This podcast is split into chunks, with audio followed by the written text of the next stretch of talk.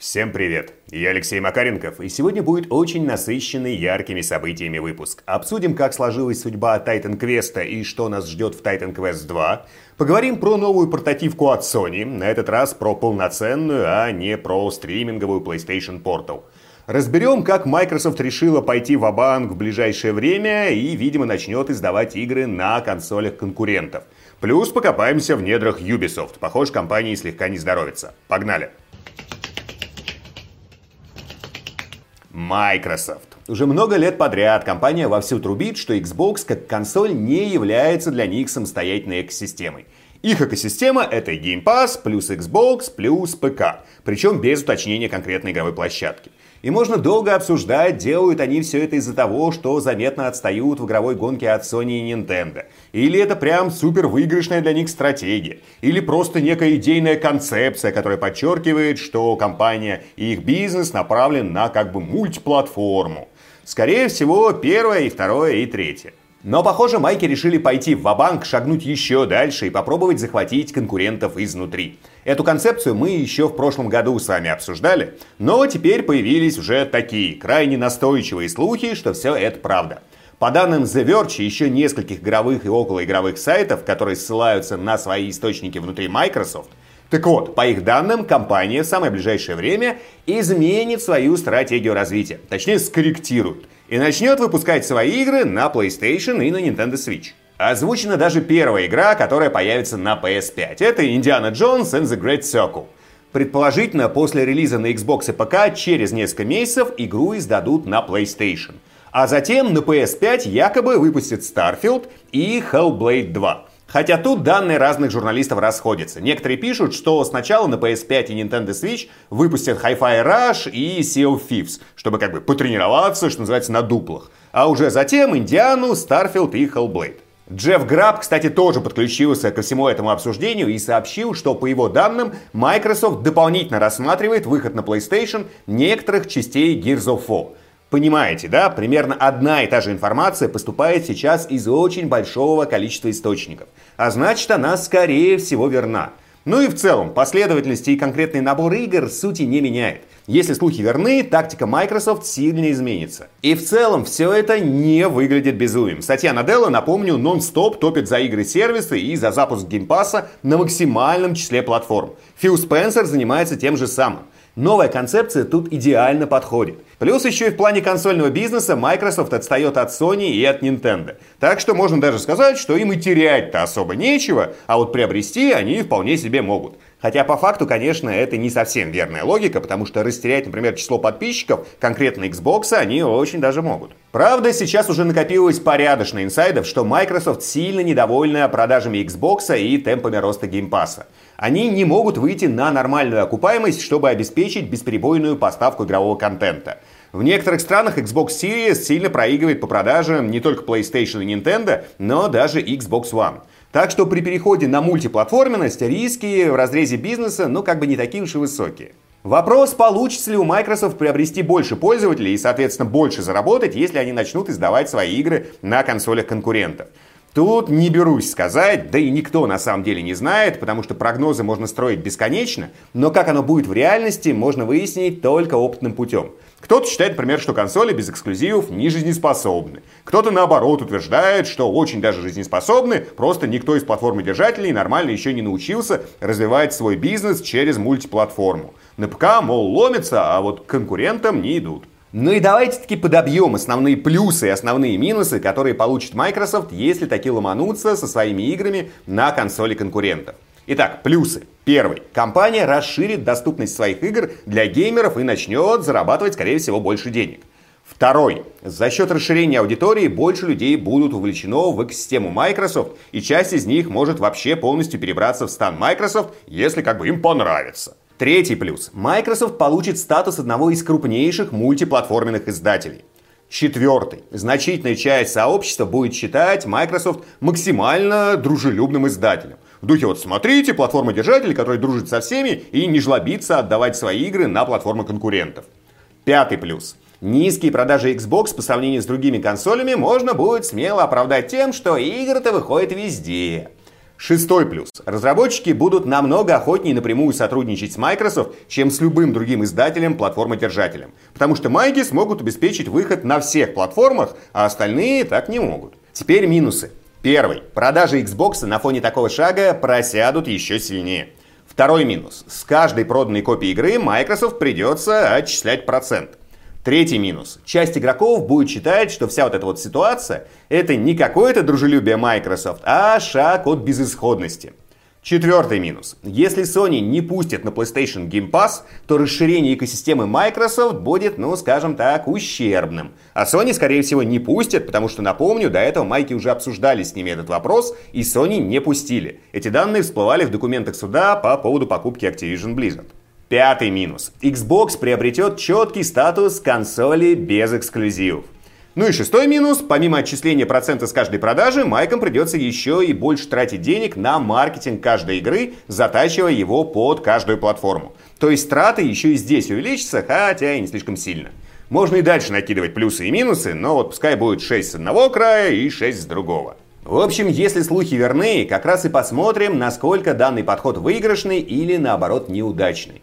В любом случае, это серьезная движуха, а как бодаются крупные компании, посмотреть всегда интересно. В процессе обычно образуется много всяких вкусных плюшек для геймеров. Пишите, что думаете о новой вероятной стратегии Microsoft. Может она оказаться успешной или наоборот, это очень странная затея. Давайте пообсуждаем. А сейчас небольшая полезная рекламная интеграция для всех, кому нужно без всяких проблем закупаться играми и подписками для PlayStation и Xbox.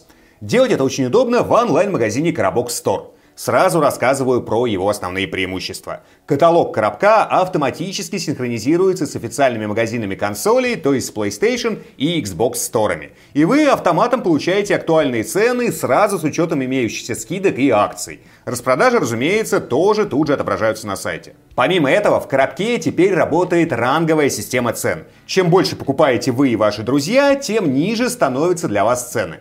В общем, появилась удобная система лояльности с рефералами. Этим, разумеется, можно и нужно пользоваться. Там довольно быстро можно дорасти до очень приятных скидок. Что еще из важного? Есть автоотгрузка подписок на Game Pass, можно покупать внутриигровую валюту, поисковая система сайта максимально удобная, даже если вы точное полное название игры не помните, все тут же найдется. Сортировка по наличию локализации в комплекте.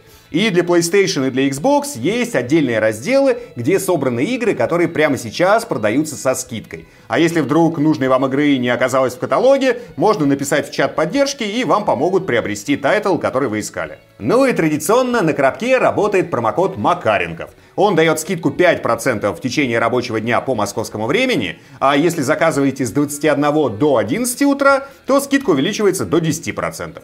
Ссылочка в описании, пользуйтесь. Конец рекламной интеграции и погнали дальше. А теперь поговорим про многострадальный Titan Quest в целом и про вторую часть конкретно. В августе прошлого года компания Grimlore Games и THQ Nordic представили Titan Quest 2. Для многих это был очень важный анонс, потому что первый Titan Quest вместе с дополнением Immortal Throne считаются одним из лучших изометрических roguelike экшен RPG. Ну или, если хотите, одним из лучших диаблоидов. В те времена, когда выходил первый Титан, никаких Pass of Exile еще не существовало. Да даже если бы они и существовали, то Titan Quest, думаю, все равно занимал бы значимое место. Он все-таки больше про полноценное сюжетное прохождение, а не про рогаликовые раны. Так вот, в августе прошлого года THQ Nordic представили вторую часть. Внимания к трейлеру было много, но есть три нюанса, которые хочется обсудить. Итак, нюанс первый. Разработчики и издатели игры входят в холдинг Embracer Group, у которых сейчас, сами помните, идет жуткая реструктуризация. Перья летят во все стороны. Студии сокращают, народ увольняют, проекты закрывают. Анонс второго Titan Quest случился, когда вся вот эта свистопляска была в самом разгаре. И вроде бы это должно было намекать, что уж эту-то игру не тронут. Но все равно многие волнуются. В целом, похоже, Grimlar Games трогать не будут. По крайней мере, про увольнение в их рядах ничего не слышно. Плюс разработчики начали потихонечку делиться новостями про игру. Про эти новости, конечно, тоже сейчас расскажу, но есть вот еще второй нюансик. Не знаю, почему так получилось, но многие во время анонса решили, что Titan Quest 2 делают разработчики первой части. А это вообще не так.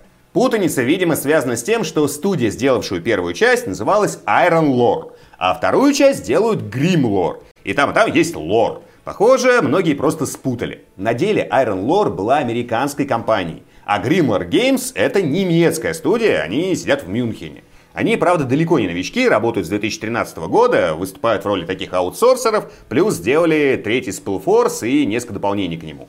Основной профиль студии вот именно изометрический RPG. Как так получилось, что вторым Titan Quest занимаются совсем другие люди? Да очень просто. Iron Lore, авторы первой части, закрылись еще в 2008 году.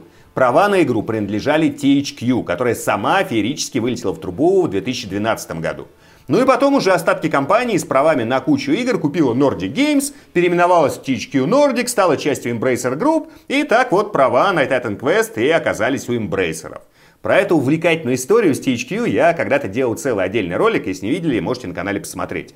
Ну и еще добавлю, что переиздание первого Titan Quest и мобильную версию игры тоже выпускали не авторы оригинала уже, а новый издатель. В общем, теперь вы кратко знаете, как вообще так вышло. И теперь Titan Quest 2 в таких, вроде бы неплохих, но точно не запредельно гениальных руках.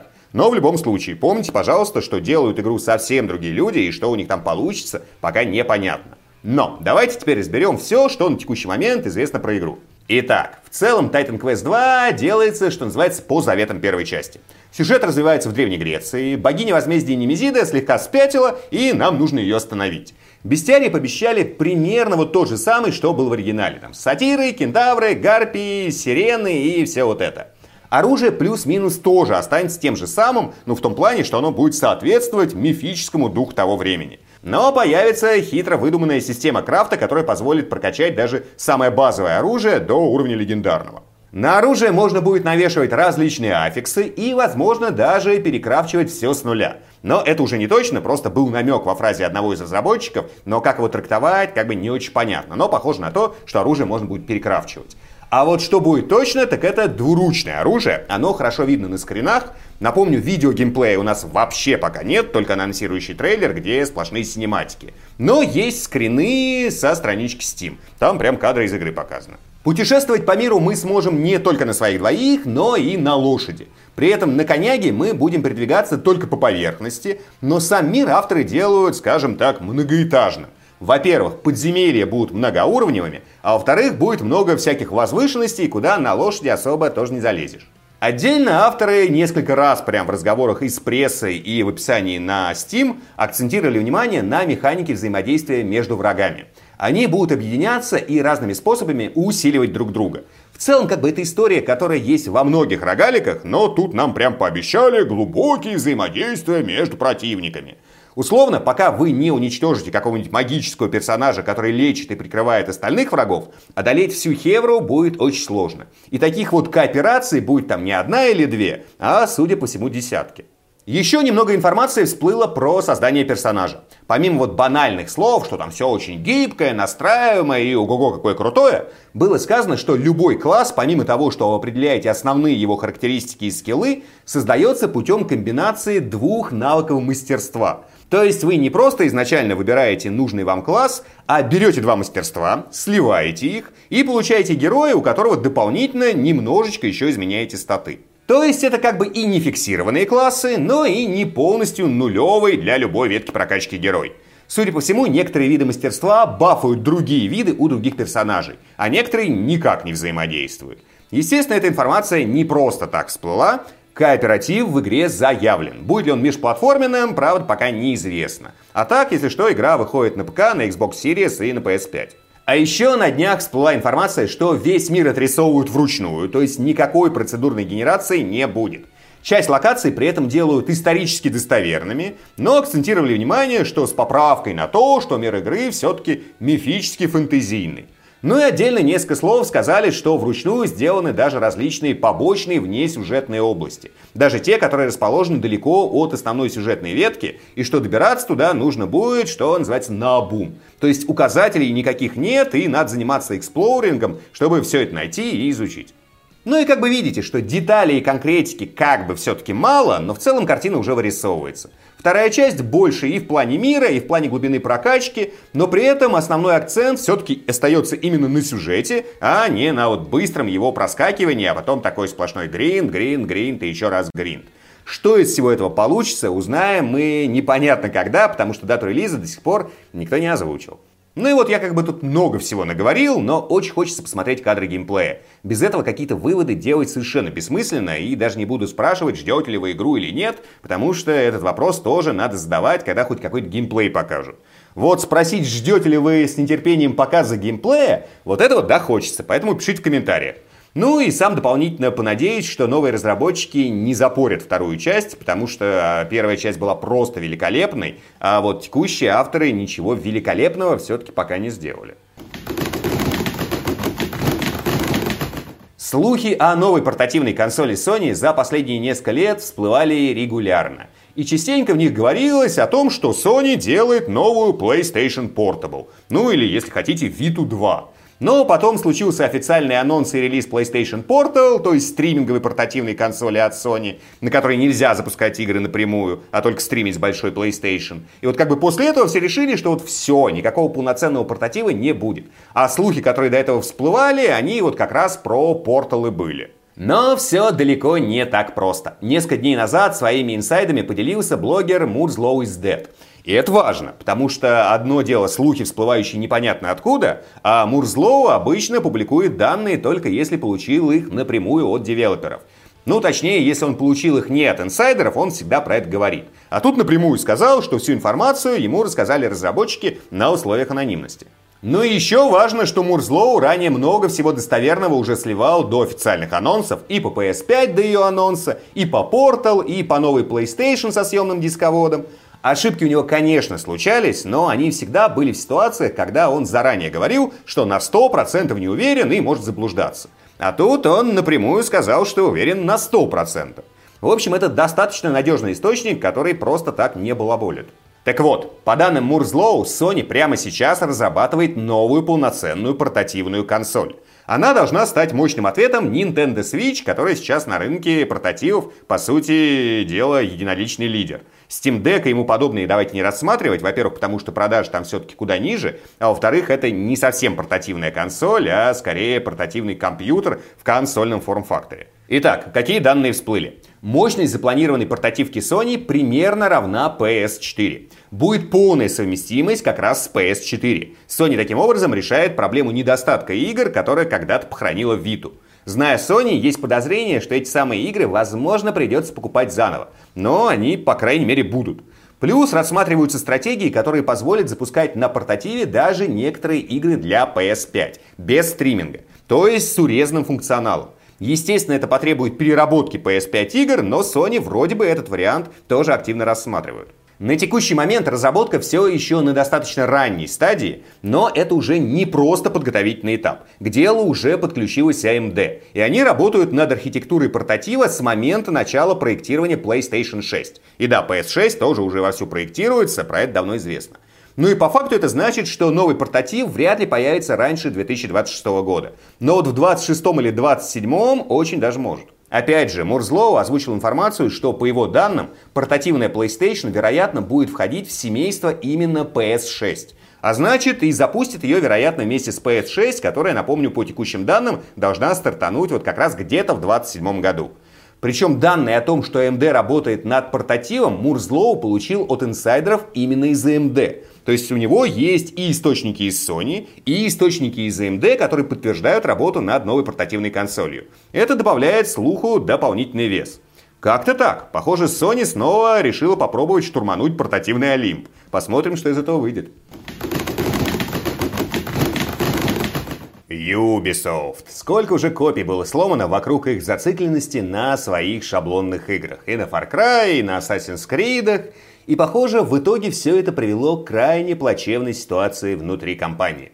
Думаю, вы эти новости в каком-то виде встречали в интернете. Том Хендерсон опубликовал свое небольшое расследование на эту тему еще 30 января. Пресса тут же раздербанила это все на составляющие и подала под немножечко разными ракурсами. Давайте суммируем информацию Хендерсона и ту, что начало поступать из других источников после его расследования. В результате получится единое представление, что же там внутри юбиков происходит. А происходит следующее. Очень большое количество сотрудников недовольны тем, что творит руководство. Что же оно творит? А творит оно, если кратко, следующее. Первое. Пытается угнаться за трендами, зачастую быстро стухающими. Например, еще в начале 2022 года внутри Ubisoft разрабатывалось сразу 12 батл роялей. Почти все их в итоге отменили. И потому что популярность жанра просела, и потому что ничего хорошего при такой массированной и быстрой разработке не выходило. Второе. Руководство активно топит за быстрое производство новых частей игр-сервисов, которые уже хорошо себя показали в прошлом. При этом качество, разумеется, начинает страдать. Третье. В компании до сих пор прорабатывают концепцию заскакивания в ушедший поезд с NFT. Четвертое. Куча руководителей используют миграцию между проектами, чтобы вырасти по карьерной лестнице. В итоге многие руководители приходят на другие проекты, даже толком не разобравшись в текущем. И у них даже нет мотивации разбираться. Они просто переходят из одного отдела в другой, каждый раз выбивая себе повышение и прибавку в зарплате. И у многих это получается. С экспериментами же, то есть с абсолютно новыми играми, ситуация очень трагичная. Недавно вышел новый «Принц Персии», я его вот недавно прошел, игра прям отличная. Но уже сейчас Ubisoft списали его в провалы. Стартовые продажи очень низкие, и отбиться, скорее всего, не удастся. И одна из причин у игры был очень плохой маркетинг. Похожая ситуация с игрой по Аватару. Да, там нового вот в плане механик немного, но все-таки это новая франшиза для Ubisoft. Так вот, на текущий момент игра заработала всего около 130 миллионов долларов. Это примерно ее производственный бюджет. То есть об окупаемости тоже речи не идет. Опять же, маркетинг, по мнению сотрудников, был очень плохой. И теперь руководство Ubisoft вообще задумывается, что зря они ввязались в это воскрешение старых франшиз и в окучивание новых. И вообще делать что-то непривычное для компании себе дороже. И надо делать только хорошо проверенное. То есть 100 500 Assassin's Creed и Far Cry. И побыстрее. При этом финансирование и разработку игр по новым или каким-то давно забытым франшизам часто задерживают и переносят. Обычно в угоду увеличения скорости разработки проверенных тайтлов. Плюс несколько волн увольнений в прошлом году, и в итоге и Хендерсон, и некоторые другие инсайдеры описывают моральный дух внутри большинства подразделений Ubisoft как катастрофически низкий. Люди просто не понимают, ради чего они трудятся, и остаются в компании только из-за того, что боятся не найти новую работу. И недовольство-то оно есть всегда и почти в любой достаточно крупной компании. Просто похоже, сейчас в Ubisoft этот процесс стал повальным. И это тот случай, когда именно количество недовольных в итоге может очень сильно сказаться на качестве буквально всех игр, которые юбики сейчас разрабатывают. Разумеется, ни один журналист-инсайдер, ни Хендерсон, ни Шрайер в своих расследованиях не могут получить полную и истинную по масштабам картину происходящего. Ну просто потому, что поговорить со всеми сотрудниками сразу невозможно. И обычно выходит лишь срез, который перекошен в какую-то сторону. Так что не исключено, что ситуация лучше, чем ее описывают. Или наоборот, еще хуже. Но в любом случае проблемы в Ubisoft точно есть и, вероятно, не шуточные. И, кстати, еще прибавьте к этому различные пиар-скандалы последних месяцев. Скажем, когда руководитель отдела подписочных сервисов Ubisoft на голубом глазу заявляет, что геймерам пора отучиться владеть играми и привыкнуть к тому, что они на них лишь подписаны. Ну и как бы в сумме получается, что Ubisoft в плане репутации и среди игроков, и среди разработчиков находится где-то в районе донного детрита. И это самое опасное, вот как той самой философской максиме. Вот сильные люди создают хорошие времена, хорошие времена создают слабых людей, слабые люди создают тяжелые времена.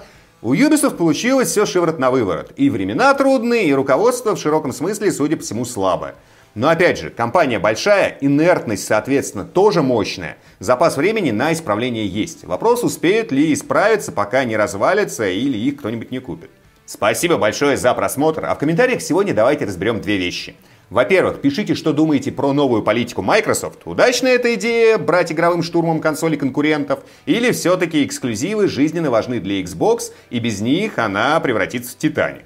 И второй момент, который хочется обсудить, что думаете про полноценный портатив от Sony? Стоит компании снова вклиниваться в этот рынок или раз свиты не смогли, то и на этот раз не сдюжит? Напомню, что все комментарии я читаю и часто отвечаю. Поддержать канал можно либо на бусте по ссылочке в описании, все донатеры попадают в титры, а можно просто поставить лайк под этим видео, если оно вам понравилось. Еще раз спасибо и до встречи в следующем ролике. Пока-пока. А, и на телегу подписывайтесь. И напоминаю про скидки в Коробок Store, ссылочка и промокод в описании.